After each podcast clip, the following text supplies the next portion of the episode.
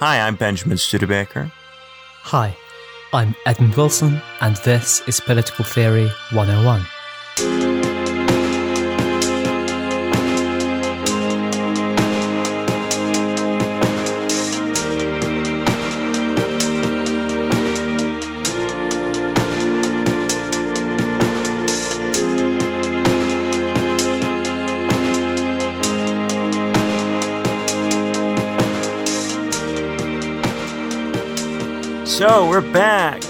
Know we've been away for a little bit. We've had a bit of a layoff because Edmund has been taking his exams, and they've gone so well. Edmund's graduating with a first. He's going to stay at Cambridge and do a master's, an MPhil. I'm so proud of him. I'm so excited for him. Congratulations, Edmund. Well done. Thanks. It's been great to record the podcast. Um, you know, as a parallel to the parallel to the degree too. Um, it's been it's been good fun.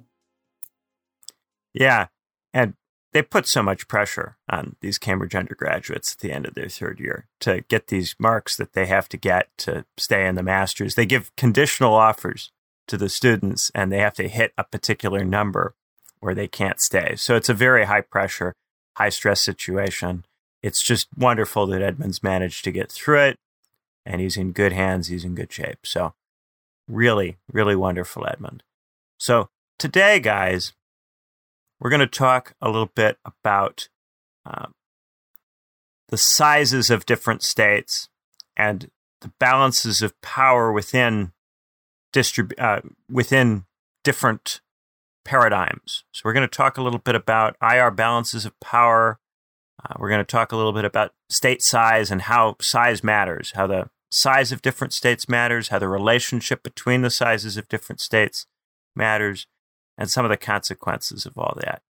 So, this is Edmund's idea, uh, and I think it's a good idea. Edmund, what are some of the reasons why you wanted to talk about balances of power and the sizes of states today? Hmm. Yeah, I, I thought it would be fun because um, there's a lot of discussion, I think, that we've touched on in the previous episode on different theories of international politics. Discussions, among other things, about what it is that really matters in international politics, what it is that motivates states to behave the way that they behave. Are states seeking power? Are they trying to um, follow a certain ideology or set of norms? What is it that's really driving them and motivating them. And I think one of the fun things about balance of power is though it is connected to one of the major theories of international politics, which is realism, it's also uh, got quite a cool historical legacy. Um, and it touches on a lot of different themes that, r- regardless of, of your position on uh, what it is that fundamentally motivates states, the balance of power does seem to prop up quite a lot in uh, the history of international politics. Um, so it's you know both a theoretical and a historical issue, and I think that's what makes it interesting in a way. Um, yeah, I think particularly connected to the notion of great powers, because the notion of balance of power is often applied to um, relations among the so-called great powers, and um, this is quite an interesting uh, uh, topic to explore because there have been lots of different ways in which people have tried to uh, define the concept of great power. Um, one of which uh, is uh, a term, uh, a definition that John Mearsheimer has um, emphasized, which is that great powers are states that, quote, have sufficient military assets to put up a serious fight in an all out conventional war against the most powerful state in the world. And Mearsheimer goes on to say that uh, a hegemon or hegemon is a state that um, is the only great power in the system. It is, quote, a state that is so powerful that it dominates all the other states in the system. No other state has the military wherewithal to put up a serious fight against it. And in both these definitions, Mearsheimer has this notion of serious fight, uh, which is quite interesting um, because uh, y- you can argue, for instance, um, as Benjamin and I were chatting about before before pressing record.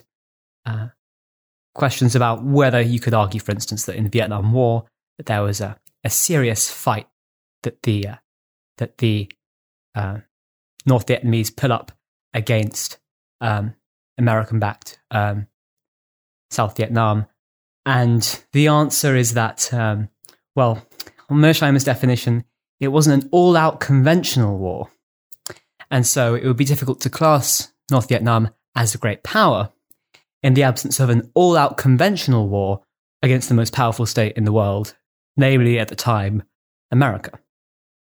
Right. Some, and that means yeah. that a great power for John Mearsheimer is defined in a, in a way that's pretty difficult to test because there aren't a lot of all out conventional wars, especially among very powerful states. Yeah. And, uh, and I guess that raises the question of, um, of what is it that really maintains um, stability among states. And there, there are often two arguments that are offered. One is that there is a balance of power among the great powers in the system. There was a, a rough equilibrium, um, a kind of a kind of potential symmetry, and if not a symmetry, then at least a kind of balance where the states, uh, where the great powers are on some level able to uh, pull up serious fights against each other, and this prevents any one of them from trying to dominate the system and therefore prevents any one of them from trying. But the alternative condition is hegemony, where there's not many great powers but one. And under such a condition, when there is a single hegemonic state, um, the argument is that, well, uh, then, as there's only one great power and nobody can really challenge it, um, there's not likely to be a war unless somebody emerges who can uh, launch another bid for hegemony, or unless a kind of counterbalancing coalition emerges. But in other words, that would mean the hegemony being eroded. When you have a hegemonic state in the system, it means that it's unlikely that anyone's going to uh, dislodge that state from its position without a considerable degree of effort. In other words, both under balance of power and under, under hegemony, the argument is that war is unlikely and that war tends to break out when you're transitioning from one to the other. For instance, when you're transitioning from a system in which there are many great powers to a system in which there is one, on which one state is among a system of many great powers launching a bid for hegemony. And uh, uh, claims that a lot of the great power wars of the past few hundred years have been in just such a condition, where one of the great powers has decided that they want to be top dog, they want to conquer uh, uh, the, the, the system. They don't necessarily want to establish a kind of uh, a kind of suzerainty, a kind of empire, although they might try to do so. But their primary aim is to be the hegemon of the system. That's their most realistic aim. Um, and usually, guess, when, when John is talking about that, he's talking about regional hegemony. So, not necessarily global hegemony, but regional hegemony. Usually, yeah. a state is going for regional hegemony against its rivals within its own region. Uh, I I, sh- I think it would be useful at this juncture to also bring up the concept of polarity here, because one yeah. of the arguments that we get in IR theory is about what kind of polarity is most stable. So, unipolarity, bipolarity, or multipolarity. Unipolarity is hegemony, as Edmund has been describing. It's yeah. one state, one great power dominates its region or dominates the world potentially, although I think in most cases we're talking about a region. Bipolarity, where you have two states in a rivalry with each other. And so, balance of power that is relatively straightforward because there are only two players. So, the balance is just the fact that neither of those two players is sure it can beat the other. Uh, and multipolarity, where you have three or more significant players in the same area. And of course, with three or more, there are more variables. There's it's easier for a state to move up or down in a way which might lead to a reconfiguration of sides or alliances. It's easy for diplomatic relations to shift, right? Because with a with multipolarity, states can potentially gang up on each other, and this ganging up behavior can be destabilizing. So, very often in the literature, it's argued that bipolarity or unipolarity is more stable than multipolarity, right? Now, of course, the people who make these arguments often are American or are part of the Western Alliance, right? So if they're American or they're part of the Western Alliance, they have some stake in making an argument that bipolarity or unipolarity is advantageous. Because, of course, they are part of the United States or the American sphere, right? And since in our present world, the United States is the premier power, it would like it to be the case that we believe that it's best for that to continue, right? So we have to be a little bit suspicious of these arguments because, of course, they come from universities and preponderantly in countries that are part of America's alliance structure, right? And they come especially from universities within the United States itself. But the point I think still stands that when you do have multipolarity, this ganging up behavior is a potential source of instability and is a potential problem. And we see that in the era of the world wars, where we do have this ganging up behavior and alliances of multiple states which change decade to decade. Hmm. What do you think, Edmund? Do you do you buy the argument that multipolarity is less stable than bipolarity or unipolarity? Well, the, the bipolarity is more stable, or less. that multipolarity is less stable than bipolarity yeah. or unipolarity. Yes, and then um, then we can get into bi versus uni. Sure. Um, yes. Well, um, one interesting um, uh, uh, statistic that Mearsheimer brings up in the tragedy of great power politics is a contrast between the number of battle deaths in Europe under different conditions of polarity under uh, different numbers of great powers. And he, uh, I think he, he draws a distinction between balanced and unbalanced multipolarity.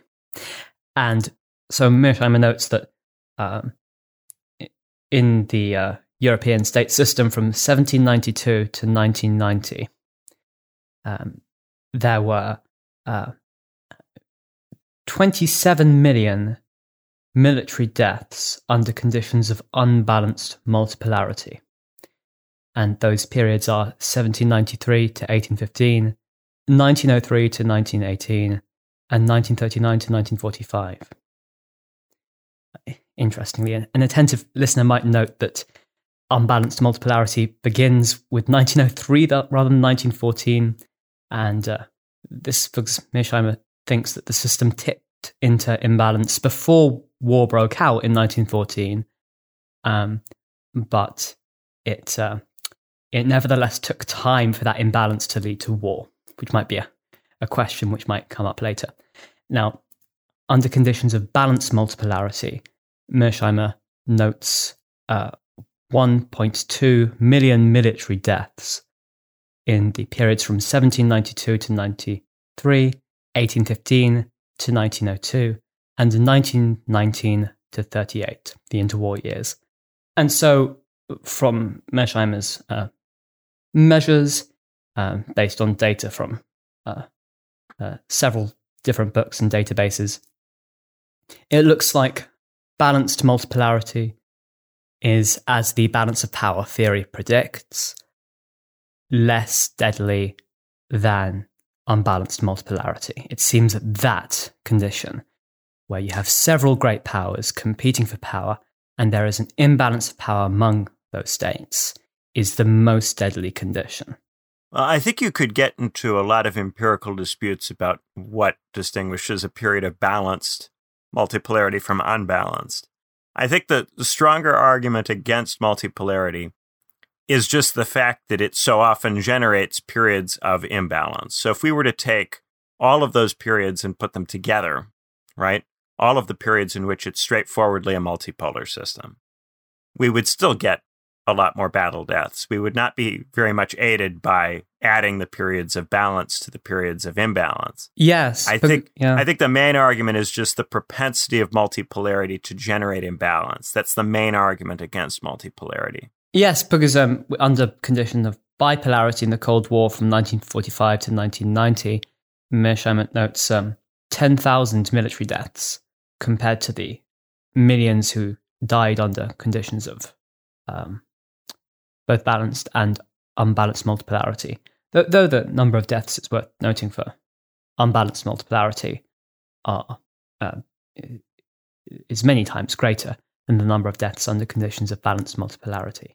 And so imbalance is itself a, a problem, but arguably, as you point out, multipolarity, having a number of great powers in the system, can tend towards imbalance anyway.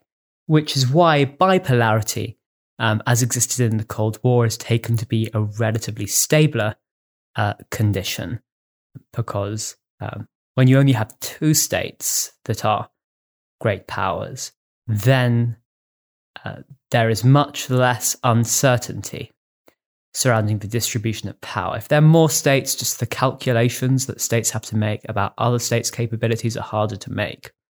And as uncertainty about the capability of other states is, for Mearsheimer uh, a key cause, or at least catalyst, of war, that increase of uncertainty under multipolarity, which seems quite hard to deny, is is quite deadly compared to both bipolarity and unipolarity. So I would say on balance that it does look like multipolarity is more deadly than bipolarity and unipolarity. Yeah.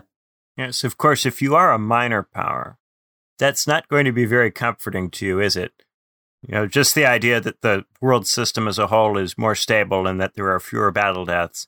If you're a minor power that's in the position of getting bullied by great powers, that tends to not be a very persuasive argument. Because if you're a minor power that gets bullied all the time by great powers, you don't have a great stake in the maintenance of the stability of a system, which results in your continuing to be bullied all the time. Yes, yeah. And Mearsheimer contrasts great power war, war among great powers, with war between great powers and um, minor powers. Um, and um, and those 10,000 military deaths uh, um, in the bipolar period, Mearsheimer attributes to great versus minor power war rather than great power war per se.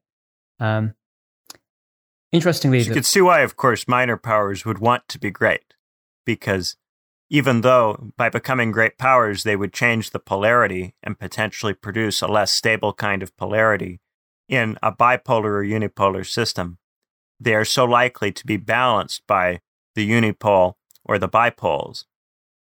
yeah, it's kind of a They're so likely to be bullied by those Yeah. states that they have strong reasons to want to get out of the situation of being a minor power if they can. Yeah, I, think it is a bit like the prisoner's dilemma because when a state ascends to great power status, that often has a destabilizing effect on the system as a whole. But it is uh, prudent for that particular state that is rising to launch a bid for great power status, and similarly for a great power to launch a bid for hegemony. Because for Mearsheimer, a hegemon is the state with the most security in the system. And so everybody's going to uh, try to get that position if they can. Uh, the only issue for most states is that they can't, and that they have to either um, counterbalance um, states that are launching bids for hegemony, or they can pass the buck to other states to, to do the counterbalancing, as uh, as Mearsheimer argued that uh, Russia did with the rise of Nazi Germany in the 30s, um, because of the um, uh, sizable Polish buffer state, um, Russia was able to um, buck pass and therefore um, pass on its own ability to counterbalance um, Hitler's Germany. And then there's also the condition of bandwagoning, which interestingly, Mearsheimer doesn't talk about as much because it kind of goes against the theory of uh, structural realism. If a state is bandwagoning with a uh, with a more powerful state, then that implies that that state is no longer seeking to maximize its own power. Um, but I think there are conditions where a state has to bandwagon and really has no choice. Um, though it's possible I, to interpret those cases as, as buck passing. Yeah, I think John's theory is more plausibly applied to great powers than to minor powers. Mm, right? Yeah. So yeah. minor powers are in the position of A, of course, if they could, they would like to become great powers. But many minor powers are structured in such a way that becoming a great power is not possible. Right? So if you are a minor power that is built around a particular kind of nationalism, right? Let's say that you're Romania, right? So you're committed to having a, a nation state for Romanians, right? And you've defined Romanians as people who share a kind of common Romanian culture, speak the language of Romanian, et cetera, et cetera, right? So because Romania is defined in such a limited way, the possibility of enlarging Romania to include larger numbers of people is very limited, right? Because there just aren't that many people who speak Romanian or are plausibly part of Romanian culture, right? Which is why when a nation state that's based on a very limited conception of the, of its nation, of its nationality, expands, it can only be expanding to displace other people to take their territory to add to the territory of the state, right? Uh, it's you can't plausibly, if you have a Romanian national identity, uh, include say Bulgars or Czechs or Slovaks in your notion of Romanianness. They could only be added to the state as a subject population, and of course that would be unstable and difficult to manage, right? So a state like Romania has very limited ability to expand its population, very limited ability to expand its territory. A, because of how it's constructed around this narrow notion of Romanianness, but also B, because it's it's this narrow notion of Romanianness, there's a lack of population, which means there's a lack of economic output and a, a lack of military capacity, right? So a state like that has no real hope of becoming a great power because it's much too small to ever hope to be a great power, right? So in that situation, very often it will be in a position where it's so weak that it also doesn't have any hope of balancing against its neighbors, right? Oftentimes, Romania gets into situations where it's so weak relative to its neighbor that all it can do is bandwagon.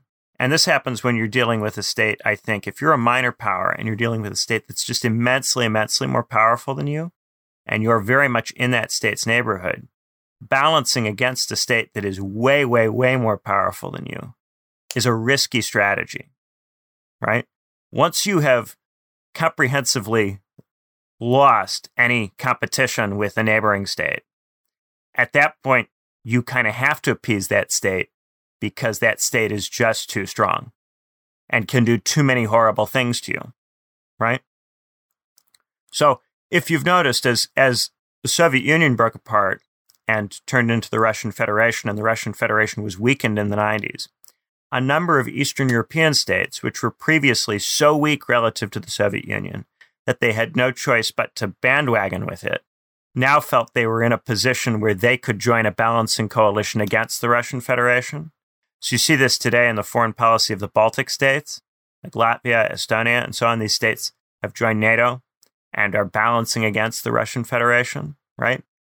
They're doing this in part not because Russia is strong, but because Russia is weaker than it used to be. When the Soviet Union existed, it was far too powerful for these uh, minor states to think that it might be possible to preserve their autonomy from the Soviet Union, right? So these states had to join the Warsaw Pact, had to be part of the Union of Soviet Socialist Republics, didn't really have any possibility of either getting out of the Warsaw Pact or getting independence.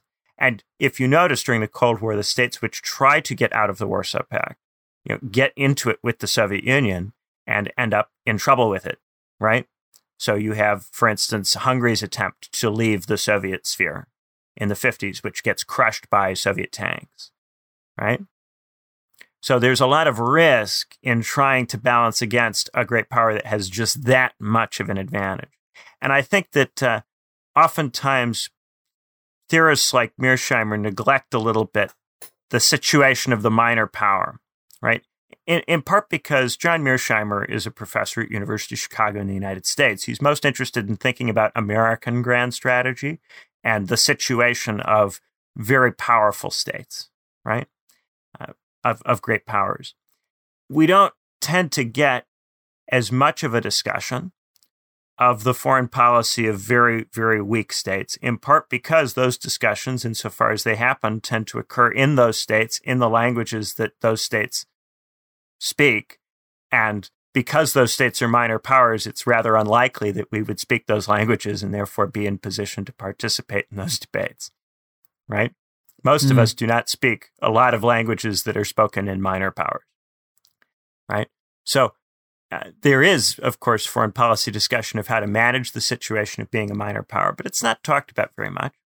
And oftentimes, I think in minor powers, the state has a stake in representing a minor power as being more powerful or more secure than it is, because if the local population really were aware of just how precarious and weak a minor power is, it, it would be a kind of unsettling experience. And so a lot of the leaders of minor powers go out of their way to project strength over and above what the state is really capable of projecting rhetorically as a way of reassuring the population or as mm. a hmm. way of cementing legitimacy for themselves internally. Right? So if you look at a lot of these Eastern European states, all of which are very tiny and very weak relative to their neighbors, a lot of these states have leaders who are extremely aggressive in their rhetoric who, you know, like for instance, Orban in Hungary, who talks up Hungary, right? Hungary is this tiny little state. It has no possibility of expansion. It's defined itself in an entirely too narrow way to ever entertain expanding or becoming powerful or a significant player, right?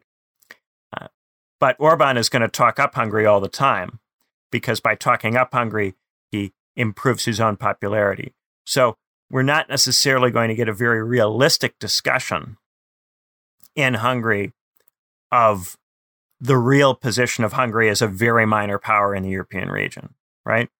Now, behind closed doors, certainly, I'm sure that does get discussed in Hungary, but it's not an angle that the government wants to emphasize when it talks about its international situation to its population, right? No government wants to project weakness in a frank conversation about just how much weaker it is than its neighboring states. It, it will try to convince its population that somehow it could preserve the state's independence in any situation. Of course, it cannot, right?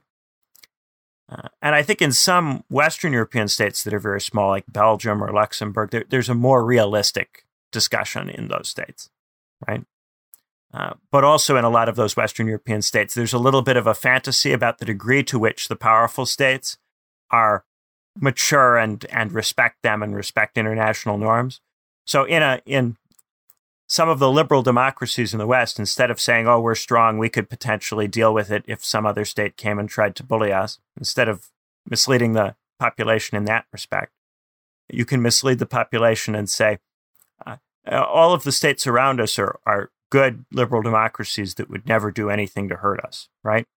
So I think you, you, you see this a lot in separatist cases. So, for instance, in Scotland, the Scottish National Party often discusses what would happen if Scotland got independence in a way that is a bit fantastical. Uh, they, they kind of imagine that Scotland would relate to other states in the European region as if Scotland were still the UK, right? And they're not entirely realistic about how other states would respond to the extremely large power disparity that they would enjoy vis a vis Scotland, right? So, of course, once Scotland is out of the UK, then the rump UK would be a lot more powerful than Scotland and would no longer relate to Scotland as if Scotland were part of it, right? So, in disputes about, say, uh, oil rights, in disputes about say whether Scotland gets to join the European Union or whether Scotland gets to retain the pound or whether Scotland gets influence or say over the monetary policy which governs the pound, right? In all of those debates, the rump UK would be very keen to use its power advantage vis-a-vis Scotland to push Scotland around and bully it and not give it what it wants, right? Uh, similarly, states like France or Spain would look at an independent Scotland as a possible harbinger of what might happen to them, right? Because both France and Spain have significant separatist movements. The Catalans in Spain, the Basques in both Spain and France, Brittany in France, right? There are a number of these separatist movements in those states. So, so those states would be very keen to make an example out of Scotland to demonstrate to their own home regions that independence is not a good option, right? So these states would not treat Scotland in a super benign, we're all friends, we're all liberal democracies, let's sing kumbaya kind of way. They would definitely look to exploit their power advantages over Scotland, to extract things from Scotland when they can, uh, and also to to treat Scotland as an exemplar for home audiences, right? Uh, so that isn't really the narrative of Scottish independence that the SNP pushes. The SNP wants to suggest that because everybody's a liberal democracy in the European Union, Scottish sovereignty would be respected and everybody would be nice to Scotland and everybody would treat Scotland as an equal partner. Uh, and of course, this is language that the great power, that a lot of the larger powers themselves like to use. They like to say, oh, yes, we respect the sovereignty of other states, et cetera, et cetera. But this is a kind of selective language right? So a, a large power will emphasize sovereignty in part to try to prevent other large powers from inv- intervening in its own affairs, right? So, say, for instance, when it comes to elect- electoral inter- interventions, the United States will say, oh, of course, we should respect the integrity of other states' elections, right? Russia should not interfere with elections in the United States, right? But of course, if the United States gets into a situation where it has the power to influence the internal domestic politics of another state to its advantage, the United States absolutely, absolutely pursues that advantage, right? And has done so all over the world many, many times in many, many ways, right? Uh, hmm. So, this language of state sovereignty is a kind of language that states selectively employ when convenient right? When it's convenient to their own interests. But in practice, the power disparity between states absolutely influences how states interact with each other, right? And I think a lot of minor powers try to sell this language of state sovereignty, try to sell the language of you know, the United Nations and, and states having rights to make their populations feel more secure and to generate support for independence or for autonomy, when really there's a very real sense in which these states are in a precarious position, are much weaker than their neighbors, are very likely to be exploited and bullied, right? And, and the trouble is that the local elites often have a personal interest in a state becoming independent or a state having autonomy, right? Because if you're running a small state, that's a very lucrative position to be in, right? Uh, if you're running Hungary, if you're running Poland, that's a very lucrative position to be in. Uh, you are able to benefit yourself and your friends a lot by running a state like that as an independent state, right? If you were part of some other state, you'd be subject to that other state's laws. That other state could potentially stop you from doing all kinds of uh, expropriative things, right? If if you were in a larger state, then these local elites would be subject to some kind of central management, right? But when you have an independent minor power, the fact that the minor power has independence to some degree insulates the local elite from being messed with by foreign states, only to a degree, right? So if you're running Bulgaria, you can be extremely corrupt and you can siphon huge amounts of money off for yourself, right? Uh, other states will push you around when it comes time to negotiate trade deals with, say, Bulgaria, or when it comes time to uh, talk about borders or military bases with Bulgaria. Bulgaria will be pushed around and effortlessly by other states, right? Same goes for Romania, same goes for any of these European, Eastern European states, right? But the leaders of the of these states will often turn a blind eye to the personal corruption of the leaders of minor powers, right? The great powers don't care if the leaders of minor powers rip their own populations off and get rich. They don't care about that. All they care about is that when push comes to shove, the leaders of these minor powers make trade deals which favor the great powers, make security deals which favor the great powers, right? So I think very often the the kind of uh, local bourgeoisie in a minor power have a stake in independence that the state as a whole, the population as a whole, doesn't really have. If you think in terms of economic and security interests, right? But because there uh, there are personal advantages to the local bourgeoisie for to pursuing independence. These guys will craft narratives about how independence or more autonomy or more sovereignty will benefit the rest of the population. And these narratives are rarely true, right? At, at least they're rarely true beyond a kind of superficial, cathartic uh, cultural representation, right? So the Polish leader or the Hungarian leader can make a point to mirror the cultural practices of the Hungarian population or the Polish population back at that population in a way which is is cathartically satisfying, right? But that's going to be in lieu of the additional economic influence and security influence which that population would have if they were part of a larger state that had more weight in international negotiations, right? So to think of it this way, right? if all of the states of the former Austria-Hungary were part of one big you know, federal republic at this stage, right? I'm not saying revive Austria-Hungary as a monarchy, but if they were all part of a federal republic, right? And if that had somehow been the workable arrangement that had developed out of the collapse of the Habsburgs rather than this patchwork quilt of individual states, uh, then that state of, you know, the, the federation of the former Austria-Hungary would be quite large. It would be competitive in size and scale with Germany and Spain and Italy and France, right? A state of that scale would have a lot of weight in European negotiations. It would be a state that people would have to take note of and have to pay attention to, right?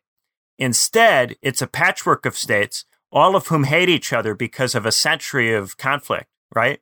So it's a patchwork of states that don't get along with each other, that struggle to cooperate with each other, that can easily be pitted against each other by the neighboring larger powers, that don't have a lot of economic influence, don't have a lot of military influence, right? Similar thing, if you had taken you know, the former Soviet Union and turned it into some kind of nice federal republic, states like the Baltic states, Ukraine, uh, they would have a lot more influence in European affairs.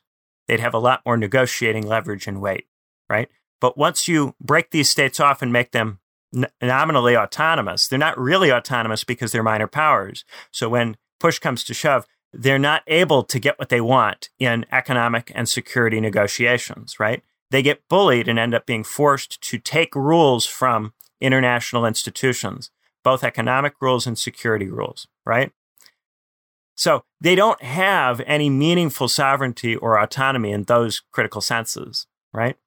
But because they have this nominal independence and because that enables the leadership to project a kind of cultural catharsis, the populations tend to continue to support the independence of these states, even though it tends to mean that they are economically underdeveloped, that their living standards don't rise very quickly, and that they are subject to periodic instability when the neighboring states intervene in their security affairs. Right?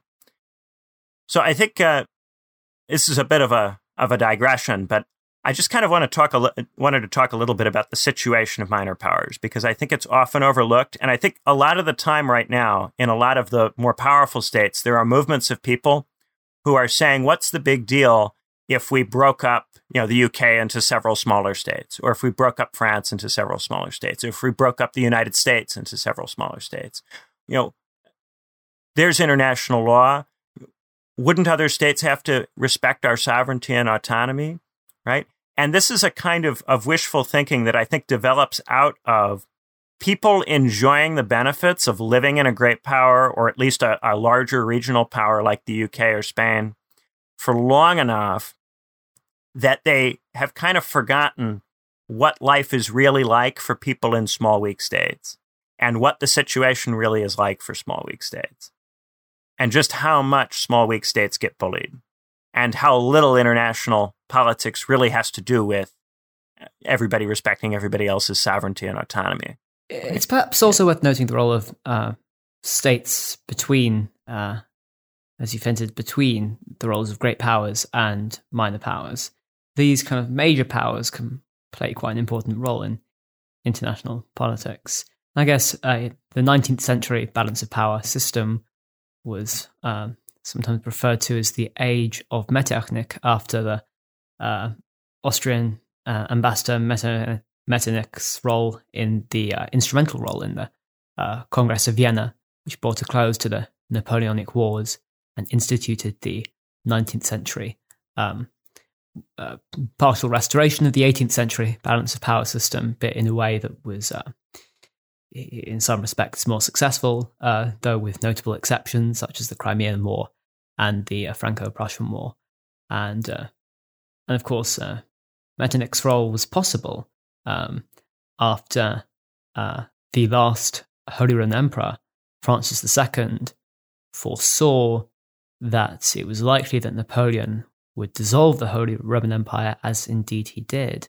And so Francis II created the Austrian Empire, which um, uh, which uh, Metternich was a diplomat for, uh, uh and you know, and Austria played that uh, crucial balancing role in the 19th century, and it was uh, of course um, in the Austro Hungarian Empire that the seeds of the First World War uh, were sown in, in 1914 um, with the assassination of Franz Ferdinand. So I, I guess Austria could, could be counted as a great power in the 19th century. I think a lot of people do. Um, but at the very least, it wasn't um, uh, the most uh, powerful state, say on a level with on the level with Germany or Britain at the beginning of the 20th century. And uh, so I, I, think there is quite a crucial role for some of these middle powers in maintaining, uh, in, acting as what uh, Adam Watson calls kind of the tongue of the balance. These crucial states that provide a kind of balancing role uh, that is distinct from the from the kind of quasi hegemonic role of great powers and the uh, uh, uh, and the more uh, subordinate role of minor powers. Uh, th- these middle powers do provide a crucial, a, a, a, crucial kind of lubrication of the wheels of international power politics. Um, yeah, yeah, it's it's kind of difficult to discern the boundary between great power and middle power during the the World War One period, because of course you'll find a lot of people who would classify Austria, Hungary, and even the Ottoman Empire as great powers at that mm, time. Certainly, yeah. I think I think it's more clear cut if we were to say to take a contemporary example. I think it's very clear at this point that the UK, France, and Germany are not great powers, right? They are not states that are potential competitors with the United States, right? Uh, but they are certainly a lot more powerful than, say, Latvia or Hungary, right? Uh, yeah. I, I think that when you're in this middle power position, you have a lot more ability to, by buddying up with other states, play a significant role, right?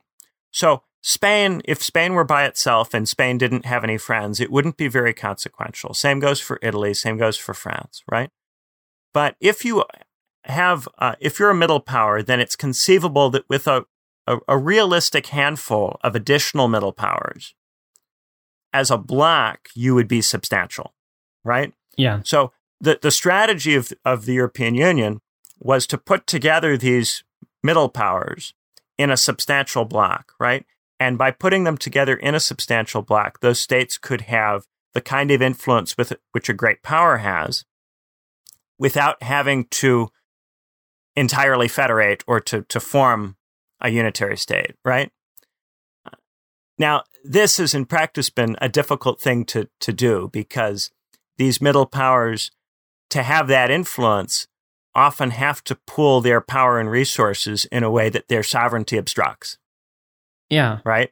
So yeah. the fact that they've been unwilling to go all the way to a federal republic means that their ability to actually pull resources to meet global or international demands is limited, that very often in a crisis, they're still dependent on the United States economically, and militarily, right? Mm. They're not really able to establish uh, an independent military deterrent, and they're not really able to establish a functioning economy that doesn't have to interface with the Federal Reserve, right? Yeah. So I think that the, these middle powers are players. They can, by coming together, have influence, but at the end of the day, if they if they aren't able to actually form a federation, I think what we've seen in the experiment of the European Union over the last 20 or 30 years is that there's a limit to how far you can get with middle powers cooperating with each other, right? Yeah. Uh, now, certainly a, a, middle power could, in the event of a great power war, be a useful place for one of the great powers to park stuff. So, for instance, Britain during World War II is a useful place for the United States to park things for the purposes of moving them onto continental Europe, right? Uh, before the Normandy invasion, the United States parks a lot of stuff in the United Kingdom to be used in the invasion of Normandy right? So I think a, a middle power is a uh, can be with the help of a great power a secure place to park things for the purposes of an invasion, right? But that's a a rather limited role for a minor for for a middle power to have, right? Mm. It's a ri- rather limited role, and I think that very often in British politics, there's an inflation of the role of the UK in international politics in part because a lot of people in the UK don't realize the degree to which the UK has lost influence, don't realize how much weaker the UK is relative to uh, when their parents or grandparents were children. Uh, and I think part of that's because the living standard of the ordinary person in Britain has not declined during the period of Britain's relative decline, right? Uh, and part of that is because Britain got into a relatively favorable alliance structure with the United States and uh, with the rest of the European Union. Right? Mm. I was talking about this. A friend of the podcast said that um, uh, what about uh, Britain's uh, soft power? Um, what do you think about soft power, Benjamin? Well, I think if you are able to have personal influence with the leadership of a great power because you get along with the leader well, you know the leader well, right? If you're able to be an advisor effectively to the leader of a great power, then that does mm. give a state a certain amount of influence. But notice it's the kind of influence that the leader of that state would have if that leader of the state just served in, say, the cabinet. Yeah. Right? So, like yeah. Tony Blair, for instance, had a certain amount of influence over George W. Bush because they had a good working relationship. But that mm. relationship is not it doesn't give Tony Blair more influence over the US president than he would have if he were, say, Secretary of State or Secretary of Defense, and simply quite effective in that role, right? So, most of the time, at best, temporarily based on a, a, a personal relationship, the leader of a middle power can have the kind of influence over the leader of a great power, which an especially persuasive courtier would have, right? But I don't think that's really the same as having permanent influence, reliable influence of the kind that one state would want to have structurally over another, right? The UK mm. doesn't really have a permanent uh, ability to persuade the American president to do things. That ability is highly contingent on the working relationship between the Prime Minister of the UK and the President of the United States, right? So if you've noticed over the years, there's so much hand wringing in the British press over whether or not the prime minister gets along with the president of the United States, whether the president of the United States seems to like the prime minister. Yeah. Right? Yeah. So there was, for instance, a lot of worrying that Barack Obama did not like David Cameron. Right. And mm. it hmm. became very evident that Barack Obama did not like David Cameron. He said many disparaging things about David Cameron in public that we know about. Right. Uh, so, because Barack Obama did not like David Cameron, Britain could not really exercise any soft power influence over the United States, right? Because mm. the administration looked at the British leader as not somebody that they're interested in hearing from, right? Mm. So that can change very quickly. You talk about it, you know, people talk about a special relationship, but the mechanics of the special relationship have to be the prime minister talking to the president, or at least you know the foreign secretary know, talking to the State Department, and there being a good relationship, which is so contingent on the particular people involved at the time, and also so contingent on the particular issue and whether the issue is one where the interests of the UK and the United States are close enough that the United States is likely to be interested in hearing from the UK in the first instance. Uh, right? Interestingly, there might be more of a case for uh, a special relationship in terms of political economy than international security. Uh, not only because um, Reagan and Thatcher, and arguably prior to them, uh, Carter and Callaghan, were the first leaders to embark on the so called neoliberal revolution, but also because um, um, uh, just as uh, sh- shortly after uh, the uh, Glass-Steagall legislation was repealed in the US, producing a dynamic interplay between commercial and investment banking um, in in America that catalyzed uh, catalyzed the subprime uh, mortgage bubble, um, but also um, uh, around around that time in the early in, in the early 2000s, after Glass-Steagall was repealed in the late 90s, um, uh, Blair was um, busy uh, rejecting efforts to uh, try to um, uh, try to re-regulate finance, um, and as a partial consequence of this, uh, a majority of the uh, some of the most dangerous financial products that catalyzed the 08 crash were manufactured through the City of London. And I think it might be worth at this point raising the historical political economy of Britain because uh, one of the reasons why Britain was the first state to uh, embark on the so called uh, uh, bourgeois revolution um, after the glorious revolution of 68, 1688 uh, and the establishment of the Bank of England in 1694 was that, uh, well, the glorious revolution put on the throne of England William of Orange from the Netherlands.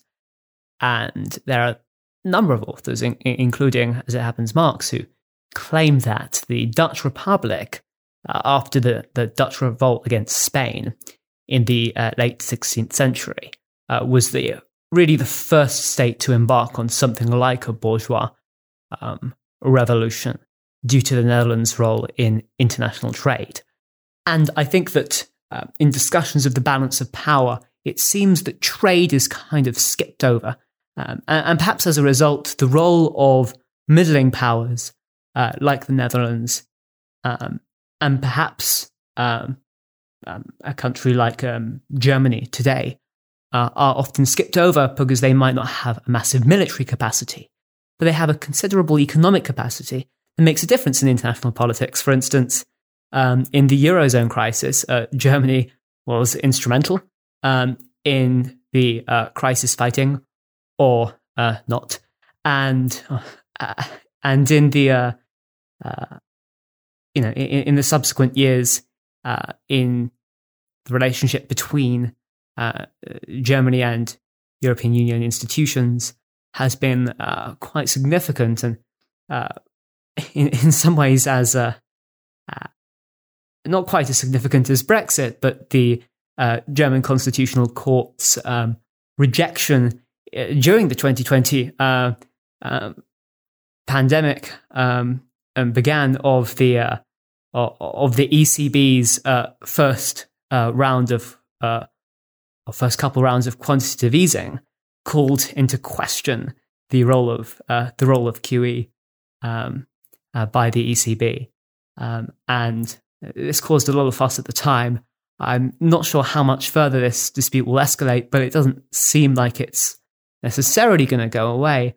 Um, and I think this is largely attributable to the uh, disproportionate power of Germany economically in the EU, uh, despite its lack of uh, military power. And I think we could see um, a similar dynamic playing in the 70s and 80s when America was very, very worried about the economic rise of Japan, uh, because of course it was because of Pearl Harbor that America entered the war. Um, uh, and uh, so when Japan started rising economically again, this was raising questions of whether um, Japan would try to convert its economic power back into military power again. And even if not, whether Japan would rise to a level economically where it would be capable of displacing America as the uh, hegemonic anchor of the international economy. And since Japan's economic flatlining since the 90s, of course, these fears have uh, gone away. Uh, and I think interestingly, yeah. this made America a bit complacent about the rise of China. America let China into the WTO in 2001 uh, quite easily.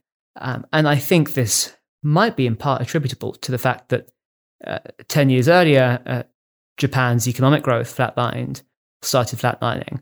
And so it looked like China, there were limits to China's growth, just as there were limits to Japan's growth. And I think though there may well be such limits to China's economic growth, it looks like uh, China's uh, very large population isn't likely to grow much further. And if anything, there's a potential for a decline. Yeah, so there are a couple of things in there I, I want to talk about before I forget about them because there's so much in that, in what you've just said. That was very rich. So I think that you, you make this point about economic influence. I, I think that's very important. I don't think economic influence is really soft power. I think that that is no, yeah, yeah. I, I think that's a type of of hard power. Yeah, I agree. In large yeah. part because economic influence is so much influence over the domestic influence of classes, right? And that is, of course, a serious concern. Yeah. For elites within states. Elites within states are worried about their influence over domestic politics. They're worried about their influence, uh, not just in the domestic politics of what we might think of as their home country, but also their influence in the domestic politics of other countries in which they might potentially do business, right? So American uh, oligarchs and, and companies are interested not just in their competition with Japan from a trade standpoint, but also in their ability to influence affairs in other states around the world where they might have trade interests at stake, where uh, Japanese traders might also be interested in, uh, in in going, and the same goes for Chinese Chinese merchants, Chinese oligarchs, right? So I think there's there's definitely an economic angle to this, uh, but I think I think it's not really soft power, right? No, yeah, when I think of yeah. soft power, I think of soft power as a kind of influence you have because people like or admire you or because they get along with you, yeah, right? Yeah, yeah. So therefore, yeah. inherently rather fragile. Whereas economic power is quite quite a serious thing, although it, it can be disrupted by war. Perhaps you and the so way I, you were interpreting soft power was like how you've discussed patronage in the past as a kind of correlate to the selective processes of war and trade. Yeah, yeah, more like more like patronage. Yeah. The the other point I wanted to make is with respect to Germany. I think Germany is an interesting case because Germany has economic power which is predicated on an alliance with the United States, right? So because these Western European states are part of NATO, they can't fight with each other because they're part of an alliance structure, right? They share military intelligence with each other. If one of them tried to fight the other, it would be very obvious to all involved what was going on and the other states in NATO would put a stop to it, right?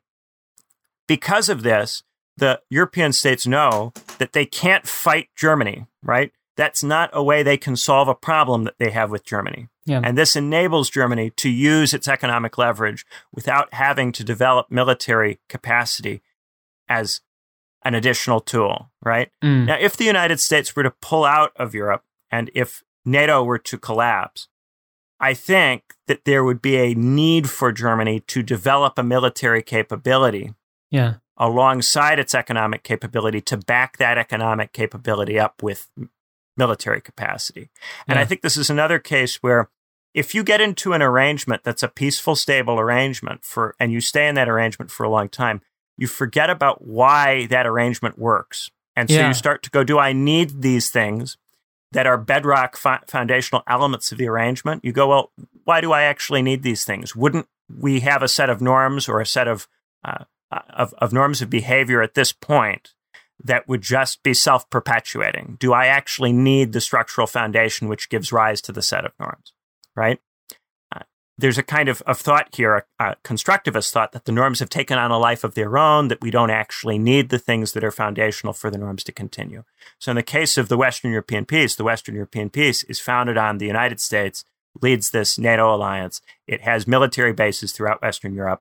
It forces all of the European states to share intelligence with each other and to cooperate with each other. And if any of these European states appears to be threatening this, balances against that state, it overthrows that state's government, it, it does whatever it needs to do to keep this going, right? If the United States doesn't do that, then suddenly these European states have much less basis for trusting each other, mm. much less basis so there's there's kind of this assumption that there's a set of norms that have grown out of NATO that would just continue, and it's it's not at all clear that that's the case. The United States makes these states share military information with each other. It makes these states uh, aware that if any of them were to try to do anything militarily, they would all get into a lot of trouble. Uh, it puts all of these states under its nuclear umbrella, right? Uh, you know, even with that, France and Britain insist on having their own nuclear deterrence. Mm. The Germans insist on having U.S. nuclear weapons physically in Germany so that the Germans can launch them in the event that Germany is attacked, right? So even with the NATO arrangement, there, there's a limit to the amount of trust among these states, even within that arrangement, right? If you took that arrangement away, that trust would very likely break down and the economic power of Germany would need a complement, right? Economic power works best for a state when that state can complement that economic power with military power. If you right. can't complement economic power with military power, then the states that have military power can use that military power to disrupt the trade that is necessary for a state to have economic power. Yes. Right? But in now, the same in the uh, same way, a state with economic power can, as Mearsheimer emphasizes, translate that economic power into military power, as China is doing. Right. So similarly, the fact that Germany has a lot of economic power means that if Germany wanted to be a military power, it could develop a significant amount of military capacity relatively quickly. Not as much as the United States, but certainly as much, if not more, than France or Britain. Right. Uh, so, you know, it could do that. And conversely, uh, states that have military capacity can intervene in, in trade. Now, the leverage that you're hoping to have if you're a state like Germany is that if a state uses its military power to disrupt trade, that economically would be quite disruptive, and the economic cost of that might make it difficult for that state to manage its internal affairs, right? So mm. if you are the United States and you're negotiating with China, the reason that the United States doesn't use its military capacity to just throttle Chinese trade apart from the fact that that would be a kind of horrible and awful thing to do, is that the United States is deeply worried that if it were to disrupt the trade relationship, it would take an economic hit that would be so large that the government would struggle to win elections, right? And would therefore struggle to remain in power. Similarly, mm. China is reluctant to try to play games because if there's disruption to its economy, it could face a legitimacy crisis, right? modern states very much their legitimacy is very much connected to economic performance. Right? For all of the talk about representation and liberty and equality, th- there is also still a real sense in which if the government seems to be profoundly incapable of managing basic elements of life, it's going to lose legitimacy and it's going to have a hard time maintaining that legitimacy without taking very drastic steps. If you look at what North Korea, for instance, has to do, what the regime in North Korea has to do to remain in power, given how poor the living standards are in North Korea consistently and relative to its neighbors, the lengths North Korea has to go to try to prevent the ordinary North Korean from paying attention to that disparity by preventing the ordinary North Korean from even having basic information about what's occurring beyond the borders of North Korea. You know, that's the kind of drastic, drastic measures which a state that has categorically failed to provide for a decent standard of living relative to its neighbors you know, has to has to undertake to maintain some veneer of legitimacy. Yeah. I- so I, yeah, I, I, think that those performance indicators matter a lot, and uh, I, I definitely think economic performance matters. But a middle power like Germany, if it doesn't have military capacity, it's reliant on a state that does. Yeah, yeah. And of course, we saw this a, version of this dynamic of um, a a decline in economic power or a, a problem for the economic system leading to uh, reliance on uh, a combination of political repression and military expansion in the 30s, which followed as um, Charles Kindleberger notes in The World in Depression. Um, quote, the lack of leadership in providing discount facilities, anti cyclical lending, or an open market for goods rendered the system unstable. And Kindleberger argues that the reason why these so called public goods of, um, of spending and lending in times of crisis were not provided um, was that, uh, quote, um, the explanation of this book is that the 1929 depression was so wide, so deep, and so long because the international economic system was rendered unstable by British inability and United States unwillingness to assume responsibility for stabilizing it in three particulars maintaining a relatively open market for distressed goods, providing countercyclical long term lending, and discounting in crisis. And I think we can uh, say that uh, the Great Depression, uh, some degree of confidence, was you know, perhaps the uh, key catalyst of the rise of fascism in Germany.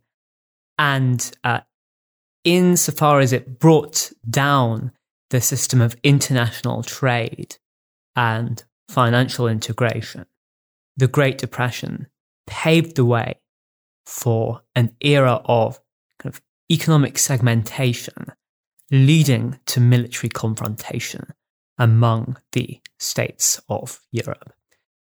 Um, and so,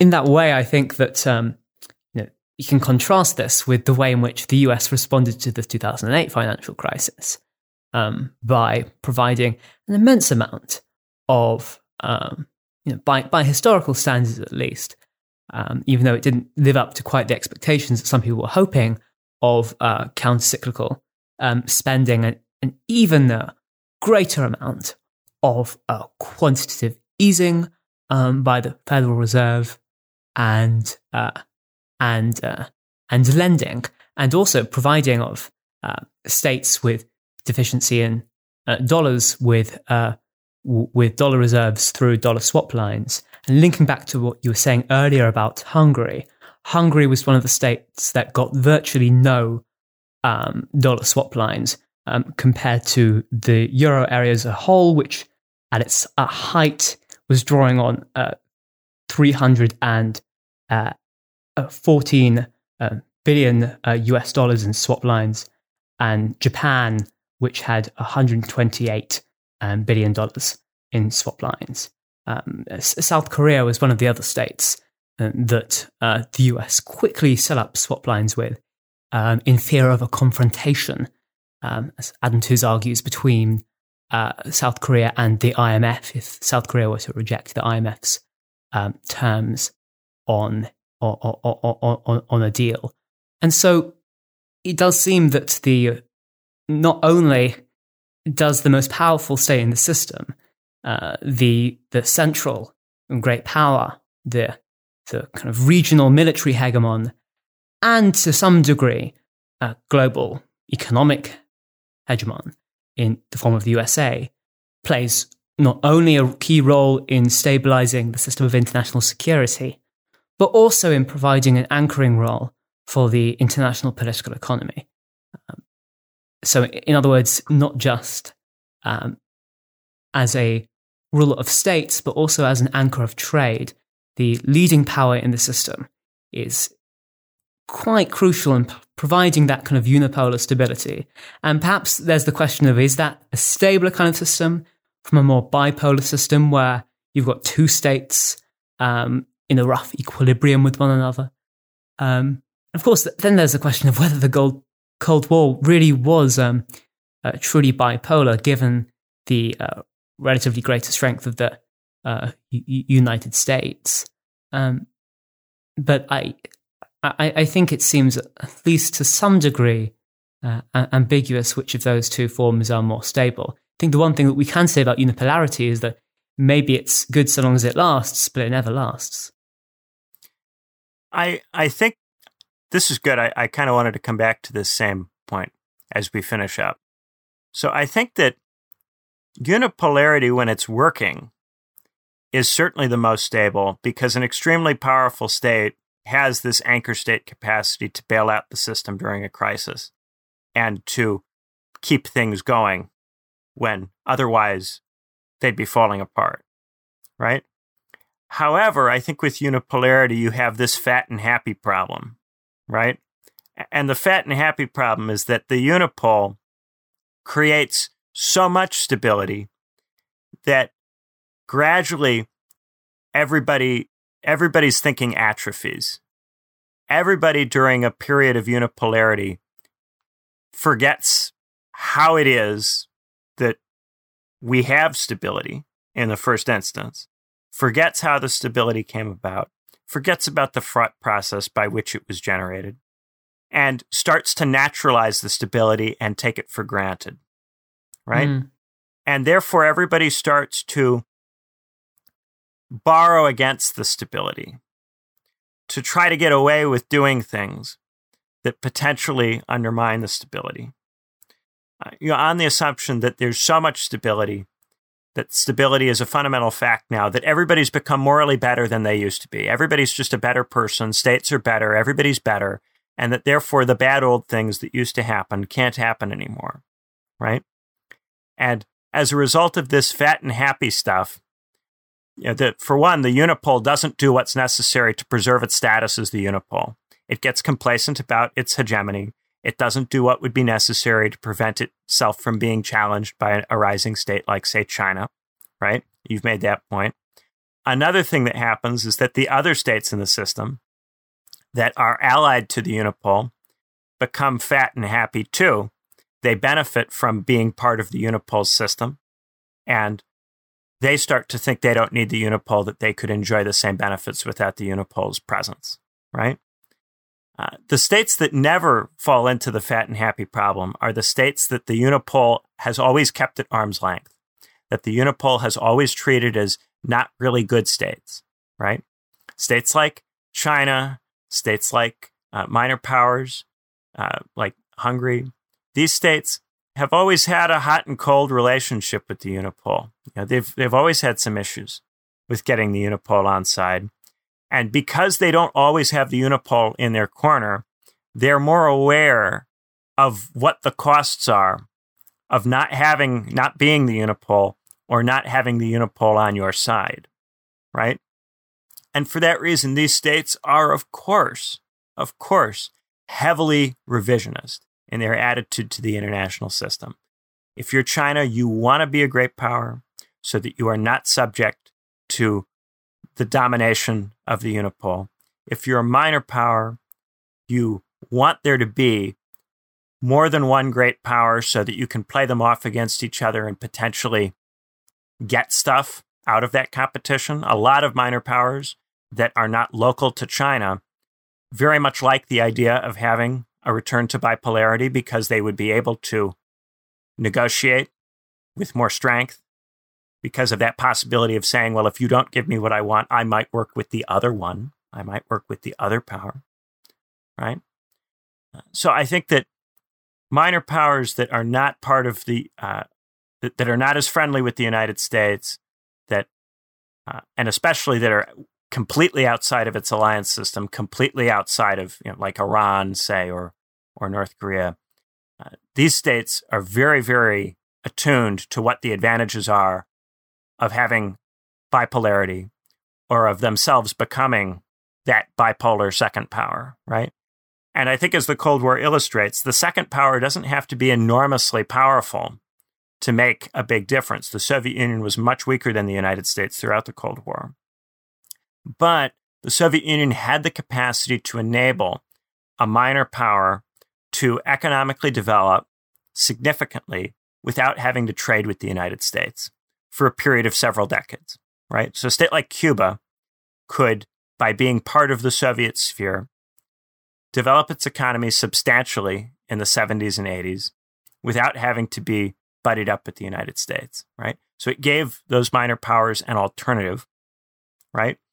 And the prospect of this second power potentially displacing the first power disciplines the first power and prevents it from getting fat and happy, right? So when the United States is thinking, if I get fat and happy, the Soviet Union is going to beat me, right? Then the United States is much more careful in the decisions that it takes. It's much more aware of the fundamental precarity of its position, right? And so it behaves in a, a more rigorous way. It takes decisions more carefully, right? After the collapse of the Soviet Union, the United States to a large degree became fat and happy, and many other states around the world also became fat and happy and began indulging in all kinds of fantasies about what's possible. And at some point, those fantasies will come to an end. At some point, it will become clear to Western Europeans that you couldn't just kick the United States out of Europe and have everything continue on as it is. At some point, it will become clear to uh, Americans that you can't just uh, let let trade with China develop and let the Chinese state develop and expect the international system to work the same way it always has. The question is when this stuff gets realized, what are these states going to be in position to do? Are these states still going to have the capacity to compete? Because one of the things that starts to happen when you get fat and happy is that you become very focused on your internal politics because you don't face an external threat. And that means oftentimes you'll do stuff for the purposes of securing legitimacy at home that potentially compromise your ability to compete internationally, right?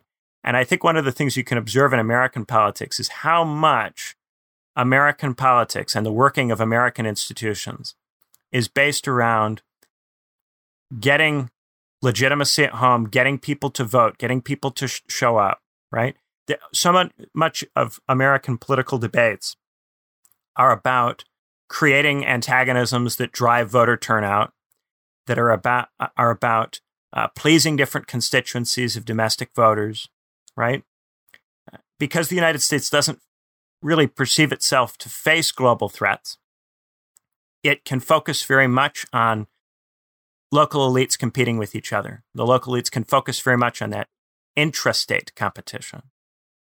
And as a result, there's a lot of gridlock in American politics driven by intense conflict within the American elite. And that gridlock potentially prevents the United States from doing the things that it would need to maintain its position as the unipole.